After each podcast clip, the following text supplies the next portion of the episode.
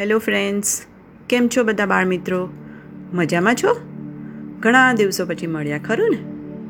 કંઈ વાંધો નહીં. ચલો, આજે એક નવી વાર્તા સાથે શરૂ કરીએ. આજનો નવો એપિસોડ છે, બોલતી ગુફા. અ સ્પીકિંગ ડેન ડેન એટલે કે ગુફા, જેમાં વાઘ, સિંહ રહે ને, એને ગુફા કહેવાય. તો આજે જે વાર્તા છે, એમાં એ ગુફા બોલે છે. બરાબર ને? ગુફા એટલે કે ડેન તો ચલો સાંભળીએ બધાને આજની નવી વાર્તા? એક મોટું બધું જંગલ હતું. જંગલમાં એક ગુફા હતી. એ ગુફા ખાલી પડેલી હતી. એમાં કોઈ રહેતું ન હતું સિંહ કે વાઘની જે ગુફા હશે, એમાં એ લોકો ક્યાંક જંગલમાં બીજે જતા રહ્યા હશે. તો એ ગુફા થોડા સમયથી ખાલી થઈ ગઈ હતી તો એમાં એક શિયાળ આવીને સૂઈ રહેતું હતું. આખો દિવસે જંગલમાં આટા મારે.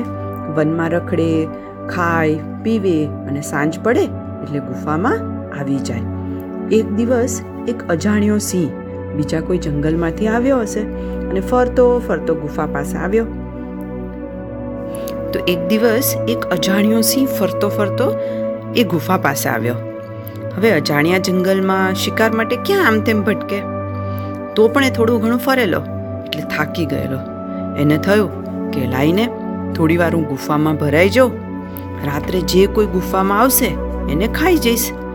આમ પેટ પણ ભરાઈ જશે અને આરામ બી થઈ જશે. આવો વિચાર કરી અને સિંહ તો ગુફામાં ભરાઈ ગયો.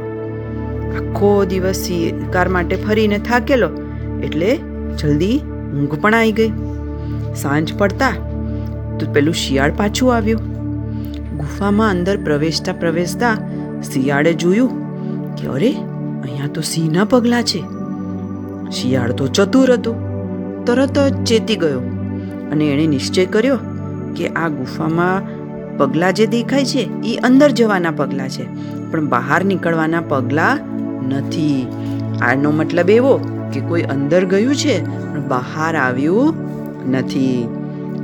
છતાં ચેક કરવા માટે એણે એક યુક્તિ વાપરી. તેણે શું કર્યું કે ગુફાના દ્વાર પાસે ગયું અને બોલ્યું, ગુફા રે ગુફા આજે કેમ બોલતી નથી? રોજ તો હું આવું, ત્યારે તું કે છે, આવો આવો, પધારો પધારો, મજામાં? આટલું બોલી અને શિયાળ ચૂપ થઈ ગયો. સિંહ તો સૂતા સૂતા વિચાર કરવા માંડ્યો કે, અરે, આ તો ગુફા એની છે. સદાય એને આવકાર આપતી હશે. પરંતુ આજે મને જોઈને ગુફા કશું બોલી નથી. તો લાઈને હું ગુફાવતી જવાબ આપું. એમ માની અને સિંહે ગર્જના કરી ઔ ઔ પધારો પધારો. સિંહની ગર્જનાના પડઘા તો આખા જંગલમાં સંભળાયા. શિયાળને લાગ્યું કે નક્કી મારું અનુમાન સાચું પડ્યું છે, એટલે તો એ ફટાફટ ત્યાંથી ભાગીને છટકી ગયું. સિંહને કશું ખાવા મળ્યું નહીં અને શિયાળભાઈ બચી ગયા. એટલે બાળકો, વાર્તાનો બોધ શું છે? કે હંમેશા આપણે સજાગ રહેવાનું, જાગૃત રહેવાનું. ક્યારે આપણે કઈ મુશ્કેલીનો સામનો કરવો પડે એ નક્કી નથી હોતું. અને મુશ્કેલીઓ આપણને કહીને આવતી નથી, એ તો અજાણ્યા જ આવી જતી હોય છે.